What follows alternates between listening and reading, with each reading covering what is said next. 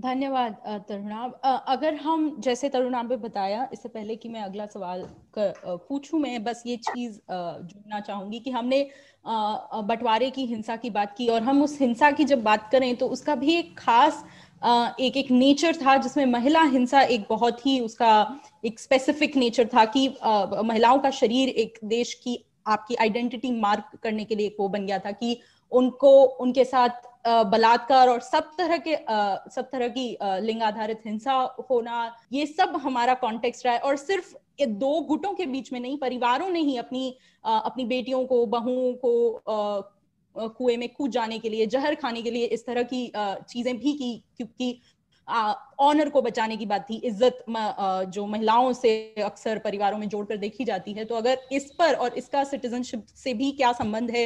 उसके बाद भारत सरकार का एक विभाग था जिसने इन महिलाओं को बचाने के लिए रेस्क्यू करने का एक पूरा डिपार्टमेंट था भारत सरकार का। तो उस पर अगर आपको जानना है तो आप ऋतु मेनन, कमला भसीन, उर्वशी भुटालिया, इन सब का काम है, तो आप उसे पढ़ सकते हैं ये समझने के लिए कि जो हिंसा भी थी उसमें महिला हिंसा एक अपने आप में किस तरह का मुद्दा था।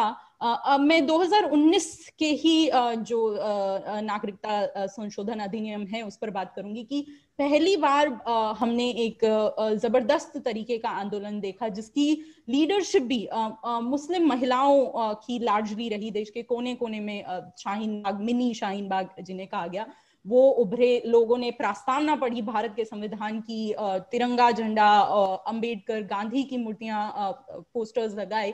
तो ऐसा क्या है कि जो नया कानून है उसमें कि नागरिकता और धर्म का संबंध बहुत सीधे तौर पे देखा जा रहा है, क्योंकि जबकि ये कहा जा रहा है कि नागरिकता से कोई, जो भारत के मुसलमान है उसका इस कानून से कोई प्रभाव नहीं पड़ेगा, उसके इस कानून के पक्ष में ये कहा जाता है। तो आप उस उस क्या एक ये बिल्कुल नई तरह का जो जो चीज हुई है इस कानून के साथ, citizenship amendment act C A A, उस पर अगर आप थोड़ा सा और डिटेल में एक्सप्लेन करें। बिल्कुल सुमित, तो पहले तो आपने जो लिंग का प्रश्न उठाया है यह बहुत ही महत्वपूर्ण है, इसलिए भी क्योंकि हमने शुरुआत में बताया कि हमारी संविधान सभा ने नागरिकता के मुद्दे पर बिल्कुल लिंग भेद नहीं किया, पर वह जो कॉन्टेक्स्ट था, समाज जो था, वह तो लिंग भेदी था ही। वह तो पुरुष प्रधान समाज था, तब भी था, आज भी है, और पुरुष पुरुष प्रधानता का रूप बदलता रहता है, उसके मायने बदलते रहते, पर पर प्रॉब्लम तो आज भी है। और एक एक समाज की इज्जत, एक नस्ल की इज्जत, एक धर्म की इज्जत, एक भाषावादी लोगों की इज्जत, एक राष्ट्र की इज्जत हम एक नारी के जिस्म पर डाल देते हैं। कि इसमें देखिए बड़ा पेचीदा, और आप मुझसे ज्यादा जानती हैं इस बारे में, पर एक तरफ तो एक तरफ तो आप नारी को देवी भी बना देते हो कि वो वो पूजनीय है, इसलिए क्योंकि इसलिए उनकी इज्जत इतनी जरूरी है, पर दूसरी तरफ नारी अबला भी है जिसको प्रोटेक्शन की जरूरत है और जो अब अपना अच्छा बुरा खुद समझने की कैपेसिटी नहीं रखती है। एक्चुअली ये जो नार देवी और बुरी औरत का जो डिवाइड है, उसे नारीवादी आंदोलन ने लगातार उसकी बुराई की कि न मैं देवी हूं न मैं कोई अबला नारी हूं। इसमें चुगताई की इसमें एक लाइन है कि या तो आप मुझे देवी बना के अपने सर पे चढ़ा लेंगे या आप मुझे बिल्कुल अबला मान लेंगे, आप मुझे एक बराबर दोस्त के लेवल पर नहीं देखेंगे। तो वो जो एक, जिसे नारीवादी विचारधारा में गुड वुमेन बैड वुमेन का एक बंटवारा की एक अच्छी औरत है एक बुरी औरत है, वो देखने को। और जो आपने राष्ट्र की इज्जत की बात की कि वो भी औरतों के कानून पे होती है, तो हमारी विधानसभा में हमें स्टेटमेंट देख, देखने को मिलते हैं कि हम किस तरह के देश हैं अगर जो पाकिस्तान में बसी हमारी हिंदू महिलाओं को हम वापस ना ला सकें, क्योंकि उस समय रेस्क्यू करने का भी पूरा मूवमेंट चल रहा था। तो भारत देश की जो इज्जत का सवाल है वो भी महिलाओं पर उस तरह की बहस भी हमें संविधान सभा में देखने को मिलती है। पर जो सी ए ए है वो, उसमें हमने ये भी देखा है कि महिलाओं ने संविधान पर अपने अधिकार की बात की है और उस संविधान का इस्तेमाल किया है मुस्लिम महिलाओं, और महिलाओं ने ये कहते हुए कि हम भी भारत के नागरिक हैं। तो उस पे आप या आपने जो भाषा का जिक्र किया, हमारी महिला, हाँ, ये शब्द बहुत ही महत्वपूर्ण, बहुत ही इसको बोलते हैं कि बहुत ही आ, इसमें काफी कुछ समझने को मिलता है। पर हम मैं सीएए में पर आने के पहले मैं एंशिएंट ग्रीस दोबारा जा, वापस जाना चाहता हूँ, क्योंकि मैंने बताया कि वहां महिलाओं के पास नागरिकता नहीं थी। एक कारण आपने बताया था यह था कि महिलाओं का काम घर के भीतर है, पुरुषों का काम घर के बाहर है, राजनीति घर के बाहर का काम है, इसलिए पुरुषों के बाहर। दूसरा कारण यह भी था कि महिला पुरुष की संपत्ति थी। महिला और बच्चे और गुलाम, ये तीनों घर का जो वयस्क पुरुष है ये उसकी संपत्ति है, और वह जो करना चाहे इनके साथ, जैसे आप अपनी संपत्ति को जला के खत्म करना चाहे तो वो आपका हक है, आप बेचना चाहे तो आपका हक है, उसको सहेज के रखना चाहे तो आपका हक है। तो ये जो संपत्ति वाला जो कॉन्सेप्ट है महिलाओं का, और ये तो आ, हमारे आ, आ, विवाह और डिवोर्स के कानून में भी, क्रिमिनल लॉ में भी, में भी है, अडल्ट्री के कानून में, जिसको क्रिमिनल लॉ में उदाहरण के तौर पे बहुत लंबे वक्त तक जो बलात्कार का ऑफेंस था वो महिला के खिलाफ नहीं था, वो या तो आपके हस्बैंड के खिलाफ था या अगर आप शादीशुदा नहीं है तो आपके पिताजी के खिलाफ था कि आ, आपने उन अपने पिता की या पति की प्रॉपर्टी को खराब कर दिया। तो बलात्कार का ऑफेंस भी महिला के खिलाफ नहीं था क्योंकि वो महिला प्रॉपर्टी है या तो पिता की या पति की। तो ये जो राष्ट्रवादी सोच है, हालांकि कानून इंडिविजुअल तौर पे हम अब महिलाओं को प्रॉपर्टी नहीं मानते हैं आ, कानूनी रूप से, पर राष्ट्रवादी सोच आज भी महिला को अपनी संपत्ति मानती है। इसलिए हमारी महिलाओं को हमें बचाना है। हम ये जो एग्जैक्ट शब्द हैं, ये मेरे नहीं शब्द हैं, ये किसी मेंबर के एग्जैक्ट शब्द हैं कि जो हमारी महिलाएं, हमारी हिंदू महिलाएं जो दूसरे देश में हैं। बिल्कुल। अब आप ये उनको बचाने के लिए आप उनसे पूछेंगे नहीं कि तुम बचवाना चाहती हो कि नहीं, तुम तुम तुम्हार तुम्हें अगवा करके लेके गया या तुम मर्जी से गई या वापस मर्जी से नहीं गई, तुम वापस आना चाहती हो कि नहीं, बिल्कुल, पर कुछ बिल्कुल, सवाल बिल्कुल, नहीं, क्योंकि तुम्हारा बचाना, हम अपनी संपत्ति को बचा रहे तो आप संपत्ति से थोड़ी पूछते हो कि तुम बचना चाहते हो कि नहीं, भाई तुम मेरी संपत्ति हो। यही यही सोच हम आज भी देख रहे हैं। लव जिहाद का जो मामला है, लव जिहाद तो मतलब बहुत ही बेतुका एक कॉन्सेप्ट है, पर उसमें भी लव जिहाद क्या होता है कि एक औरत अपनी मर्जी से किसी एक हिंदू औरत अपनी मर्जी से मुसलमान आदमी से शादी करे तो वो लव जिहाद हो गया। तो भाई उसमें उसकी परिभाषा क्या है कि मुसलमान व्यक्ति ने हमारी हिंदू औरत को चुराया। आप इंसान को अगवा कर सकते हो तो तभी अगवा होगा जब उसने कंसेंट नहीं दिया है, कंसेंट दिया है तो कहाँ से अगवा हो गया कोई। तो इसलिए यह संपत्ति की जो धारणा है कि औरत एक समाज की संपत्ति है, ये आज भी है। और इसका एक दूसरा पहलू है अपनी औरतों को बचाना और दूसरों की औरत को जब दूसरा मिसट्रीट करे तो उससे भी हमें बचाना। तो मुस्लिम महिला जो जो एक भारतीय राजनीतिक डिस्कोर्स में उसका जो एक शाहबानों का की जो बहस चली थी शाहबानों केस पर उन्नीस सौ अस्सी के दशक में आ, कि हिंदू समाज का दायित्व है अबला मुसलमान औरत को मुसलमान मर्दों से बचाने का। तो औरत की हैसियत कुछ नहीं है जो है।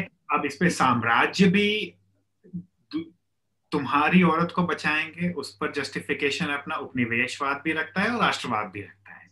तो औ, औरत के जिस्म की राजनीति सदियों से चली आ रही है, आज भी हो रही है। इसलिए इसलिए मुसलमान महिला का महिलाओं का सीए प्रोटेस्ट में एक अगवा तौर पर भाग लेना, और चाहे वो दार्शनिक रूप में हो, सारे प्रोटेस्ट के जो इमेजेस हैं उसमें महिलाओं की प्राथमिकता है, चाहे इंटरव्यूज कौन दे रही हैं, कौन आम, संविधान के प्रियम्बल की रीडिंग को कौन लीड कर रही हैं, यह एक बहुत ही जरूरी, हालांकि है ये सिंबॉलिक, पर सिंबल्स राजनीति में मायने रखते हैं। तो यह जो अबला मुसलमान नारी जो अपना अच्छा बुरा खुद नहीं समझ सकती और मुसलमान पुरुष के पैरों तले दबी उसे बचाने का दायित्व है, उसके खिलाफ एक प्रदर्शन की भी कोशिश है कि हम अपना अच्छा बुरा समझ सकते हैं। और दूसरा आपके सवाल में यह था कि इसका भारतीय मुसलमानों पर तो कोई असर नहीं पड़ रहा, तो तो फिर क्या प्रॉब्लम है। तो इसके दो जवाब हैं। पहला जवाब तो ये है कि एनआरसी से आप इसको मिला दें और ये इस बात को देखिए कि एनआरसी अभी तो असम में है और हमारे जो गृह मंत्री हैं अमित शाह जी, उन्होंने कहा है कि इसको भारत भर में लाएंगे।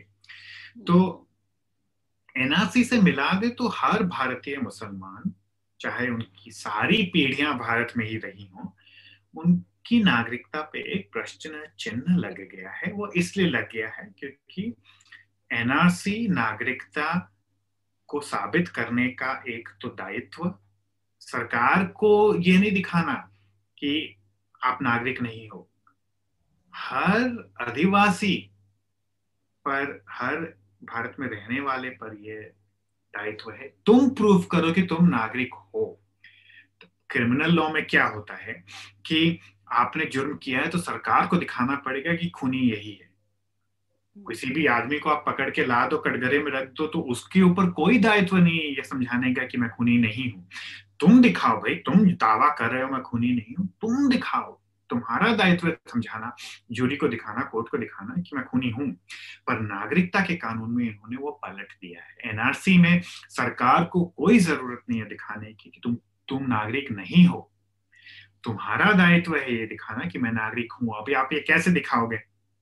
या तो आप ये बताओ भाई मैं तो कोई और भूमि जानता ही नहीं हूँ, सारा जीवन यहाँ रहा है, दादा परदादा सब यहाँ रहे हैं, लेकिन आपने देख लिया कि इन्होंने संशोधन करके ये भी दिखा दिया है कि आपके माता पिता, आप यहाँ पैदा हुए हो या माता पिता हैं, वो ये भी जरूरी नहीं, ये भी सफिशिएंट नहीं है।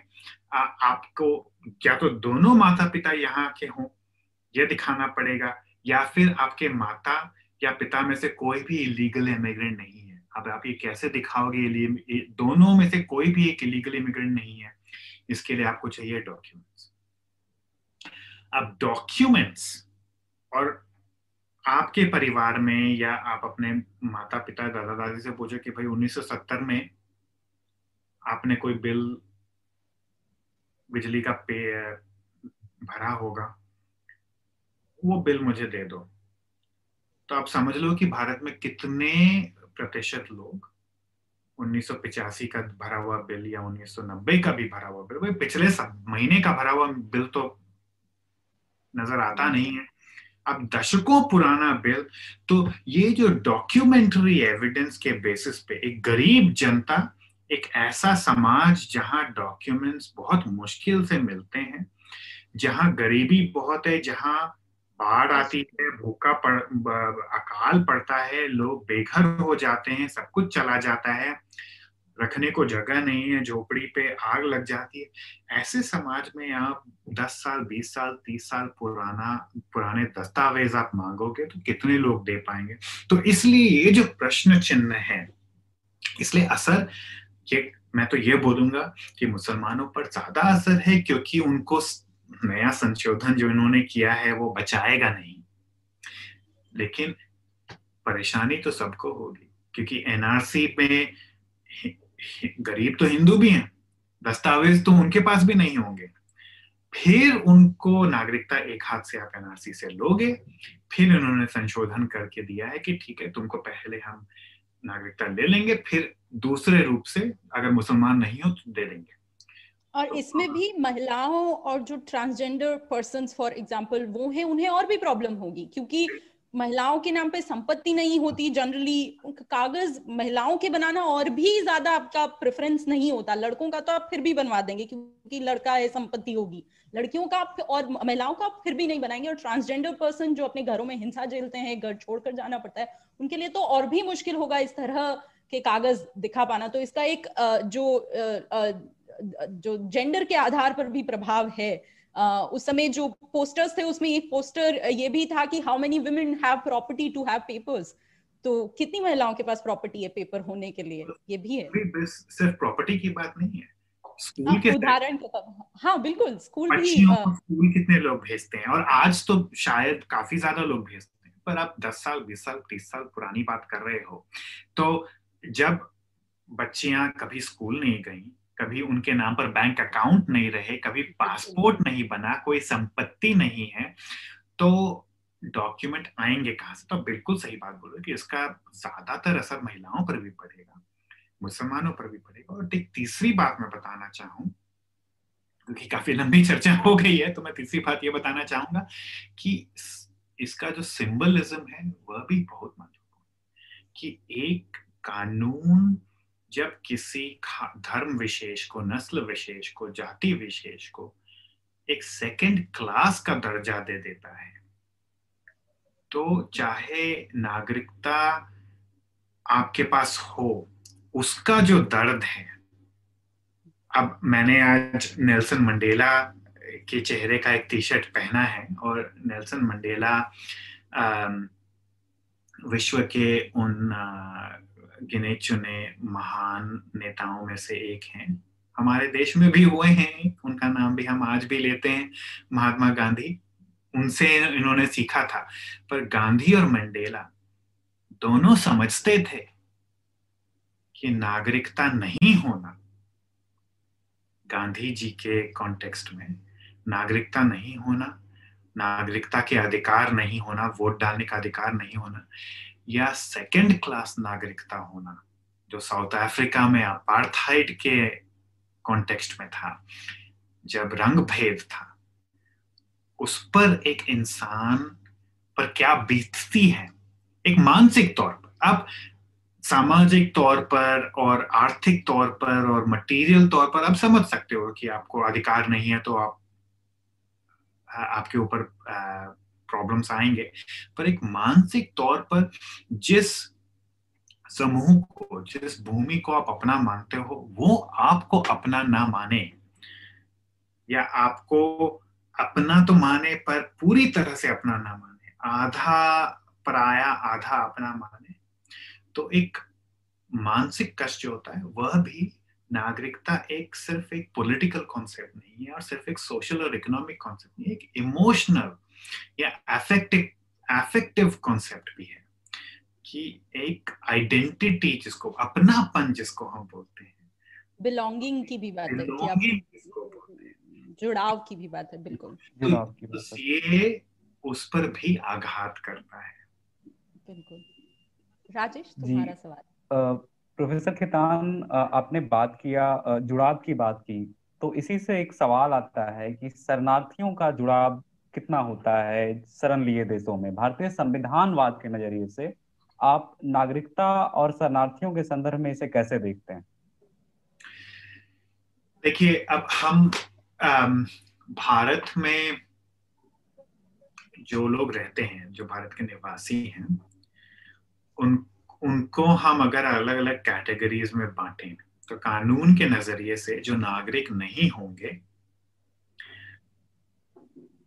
या तो आप नागरिक हो, अगर आप नागरिक नहीं हो तो आप क्या हो सकते हो? अगर आप भारत में हो, कोई पूछे आप भारत के नागरिक हो नहीं हो, तो उसको हम किन शब्दों से उनका जिक्र करते हैं, उन शब्दों पर थोड़ा गौर करें तो काफी कुछ समझ में आएगा।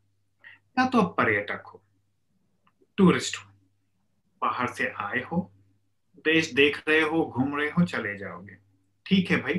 पर्यटकों पर उस पे कोई नेगेटिव कुछ कॉनोटेशन भी नहीं है, कोई पॉजिटिव, ठीक है, अच्छा है, आप पैसा लाते हो, आप हमारे यहाँ कुछ बदमाशी ना करो, पर आप आदिवासी नहीं, क्योंकि आपका देश में रहने का कोई इंटेंशन नहीं है।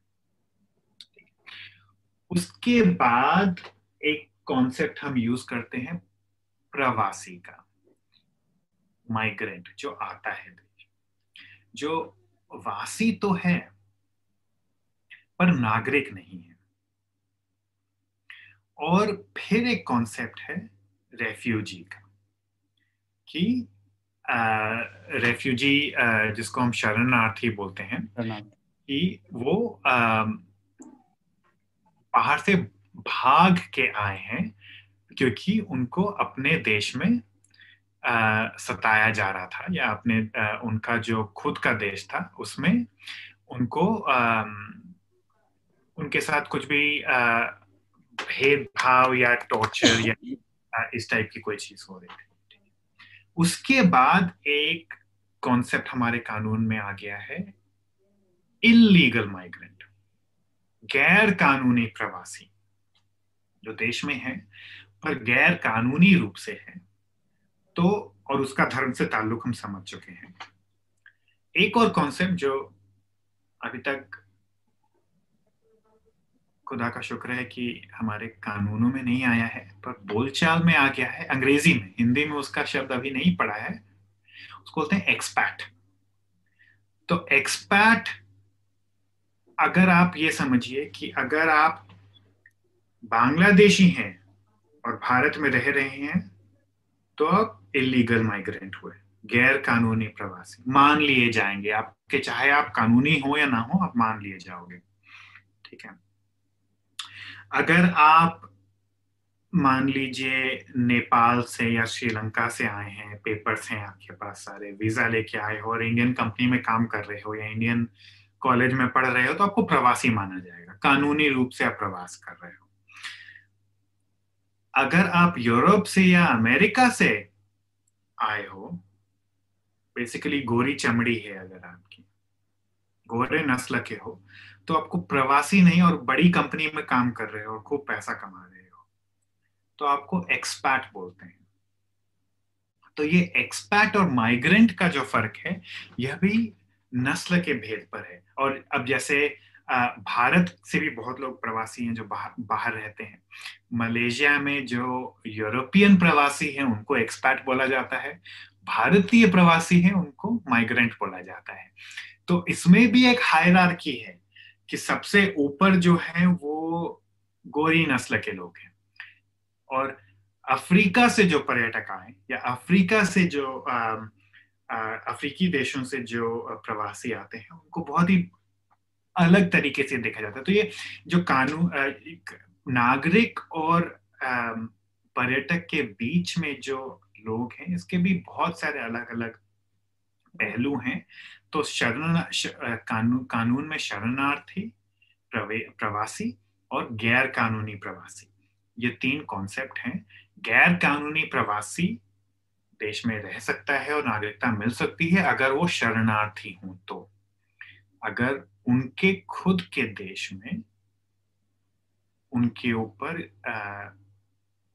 कुछ परसिक्यूशन, जिसको हम बोलते हैं, उनको यातनाएं नहीं दी गई हो तो। लेकिन वो शरणार्थी कानून भी भारत में अब ये दो हज़ार उन्नीस के संशोधन के बाद धर्म के बेसिस पर बन गया है। तो सिर्फ यह नहीं पूछता कानून, ये पूछता ही नहीं है कि आपके खिलाफ हिंसा हुई या भेदभाव हुआ आपके आपके वास्तविक देश में, आपके पुराने देश में, यह नहीं पूछता। आपका धर्म पूछता है और धर्म के आधार पर यह मान लेता है कि अगर आप मुसलमान देश से भाग के हिंदू आए हो तो आप शरणार्थी हो, और आप मुसलमान देश से भाग के मुसलमान आए हो तो आप गैर कानूनी प्रवासी हो। लेकिन अब पाकिस्तान में अहमदिया जो कम्युनिटी है, मुसलमान कम्युनिटी है, उनके खिलाफ बहुत भेदभाव होता है। बर्मा में रोहिंग्या कम्युनिटी है, उनके खिलाफ बहुत भेदभाव होता है। तो भेदभाव सिर्फ गैर मुसलमानों के खिलाफ होगा ये तो कोई लॉजिकल बात नहीं है, लेकिन हमारा कानून आज उसी आधार पर बन चुका है। धन्यवाद तरुणाब। तो मुझे जितना आज की हमारी बहस है उससे भी ये लगा, और पहले भी मुझे ये लगता रहा है कि जो हमारा राष्ट्रवाद का जो विचार है वो भी एक ये विचार हो गया है कि ये देश है, ये इस धर्म के लोगों से, ये इस धर्म के लोगों का है, जबकि एक ये बड़ा ही एक नैरो सा, एक बहुत छोटी सोच का एक एक आइडिया नजर आता है। जबकि अगर हम टैगोर की बात करें, और मुझे लगता है ये हमारा आखिरी सवाल है, तो टैगोर के साथ उसे खत्म करना अच्छा रहेगा कि, कि क्योंकि टैगोर का जो राष्ट्रवाद का जो आइडिया था वो इंक्लूसिव था, समावेशी था, और उनकी वो राष्ट्रवाद की जो उनकी स्पीच है वो बहुत ही छोटी सी किताब है, आपको बहुत बुकलेट के तौर पर मिल जाएगी कहीं भी, किसी भी पुस्तक मेले में, उसे जरूर पढ़िएगा। तो टैगोर का जो राष्ट्रवाद का आइडिया है, अगर हम उस पर बात करें, और रुडोल्फ हरदिया ने भी उस पर जो जिक्र किया है कि जो इंक्लूसिव, समावेशी और बराबरी की जो बात है जो टैगोर में हमने देखी, उसके साथ अगर हम इस पूरी बहस को जोड़ें तो और उसके साथ अंत करें तो अच्छा होगा। बिल्कुल, बहुत बहुत शुक्रिया रविंद्रनाथ टैगोर का, ठाकुर का जिक्र करने का, क्योंकि एक प्रोजेक्ट है मेरा कभी एक आर्टिकल या किताब लिखने का कि जिसमें मैं इस कॉन्सेप्ट को थोड़ा सोचना चाहता हूँ कि हमारा जो संविधान है भारत का, वो एक वकील का संविधान है। डॉक्टर अम्बेडकर का वकालत में उनका एक, उनकी एक्सपर्टीज थी और बहुत वकील थे, और वकीलों का, देखिए संविधान में वकीलों का होना जरूरी है क्योंकि वकील, वकालत की जो ट्रेनिंग होती है उससे आप समझौते करना समझते हो, सबके इंटरेस्ट कैसे आप उसमें बांट सकते हो। तो आपने section five, article five six seven मैंने आपको बताया, वो भी एक समझौता, उसमें आप देख सकते हो। पहला प्रावधान आर्टिकल फाइव आदर्शवादी है, और फिर आर्टिकल सिक्स और सेवन में आप सबको साथ लेने के लिए आप कुछ समझौते करते हो। लेकिन हम भी वकील हैं, हम तीनों ही वकील हैं, इसलिए मैं ज्यादा वकीलों की बुराई नहीं करूंगा, पर एक वकील के पैरेलल में कवि की जो इमेजिनेशन, कवि एक पोएटिक इमेजिनेशन जिसको From the lawyer's constitution to the poet's constitution, हम कैसे, टैगोर ने भी एक भारत की कल्पना की थी और उनकी कल्पना एक वकील यथार्थ से बंधित होता है, जो वास्तविकता है, जो यथार्थ है, जो आपके आसपास के जो एक्चुअल सर्कमस्टांसेस और कॉन्टेक्स्ट हैं, जो हिंसा हो रही है उससे आप बंधे हुए होते हो। अगर आप वकील हो तो आपको जो सच्चाई है, जो प्रैक्टिकलिटी है, उसको सोचना पड़ता है, लेकिन जो कवि है वो इन सब से परे होता है।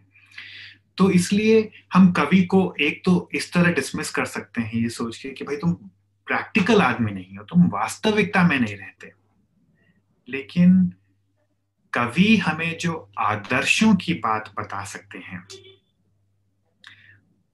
वो, चाहे हम एक्चुअल में संविधान बनाए वकीलों के द्वारा, पर संविधान एक हमारा देश क्या बन सकता है वो आदर्श ना भूलें, ये भी जरूरी है। जैसे कि एक बहुत ही बड़े दूसरे कवि शैली ने कहा था कि poets are the legislators of the world. तो उस कॉन्टेक्स्ट में मैं uh, हमारे संविधान को टैगोर के नजरिए से देखना चाहता हूँ कि संविधान में टैगोर है, और संविधान में प्रैक्टिकल समझौते भी हैं। तो टैगोर की क्या आ, कल्पना थी आ, भारत के लिए? टैगोर राष्ट्रवाद को यूरोप की एक आ, बेहुदी और गंदी आ, देन, एक गंदी सोच मानते थे कि सो ये यूरोप की देन थी। टैगोर का ये मानना था कि राष्ट्रवाद हमेशा लोगों को, लोगों में, लोगों को बांटता है, लोगों में द्वेष फैलाता है। उनकी खाली सुरभि ने बताया, भी उपन्यासों में भी, Ghare Baire, home in the world, मैं सबको, दर्शकों को, श्रोताओं को बोलूंगा, अगर आपने नहीं पढ़ी है अगर आपने उसकी फिल्म नहीं देखी है तो जरूर देखिए। तो टैगोर में टैगोर नेशनलिज्म के बहुत बड़े दार्शनिक थे, चाहे उन्होंने पोएट्री और अपने नॉवेल्स के जरिए उसको प्रकाशित किया। उनकी सबसे मूल उनकी जो आ, उन, उन, उनकी जो कल्पना थी भारत की, उनकी भारत एक रा, राष्ट्रीय एक राष्ट्र हो ही नहीं सकता, क्योंकि राष्ट्र एक एक्सक्लूसिव कॉन्सेप्ट है। वो एक धर्म, एक भाषा, एक नस्ल, इस पर आधारित होता है। हालांकि भारतीय संविधान निर्माताओं ने, हमने पहले बातचीत की थी इस पर, एक बहुल राष्ट्रीय देश बनाने की कोशिश की और राष्ट्रवाद के अंतर्गत भी कुछ दार्शनिक, कुछ स्कॉलर्स ये मानते हैं कि एक बहुल राष्ट्रवाद की पॉसिबिलिटी है। और भारत एक एक्सपेरिमेंट था बहुल राष्ट्रवाद में कि आप बहुलता के साथ राष्ट्रवाद कैसे ला सकते हैं। पर टैगोर के लिए राष्ट्र जरूरी नहीं, समाज जरूरी था और इंसान जरूरी था। तो राष्ट्र में उनकी कोई दिलचस्पी नहीं थी। वो राष्ट्र को एक करप्शन मानते थे। समाज क्या है, और एक वैसा समाज जो सबको साथ लेके चले, तो उनकी वो आ, कल्पना थी और उनके आदर्श सबको साथ लेके चलने के थे। इनको आ, इन आ, एक अमेरिकी दार्शनिक हैं मार्था नुसबाम।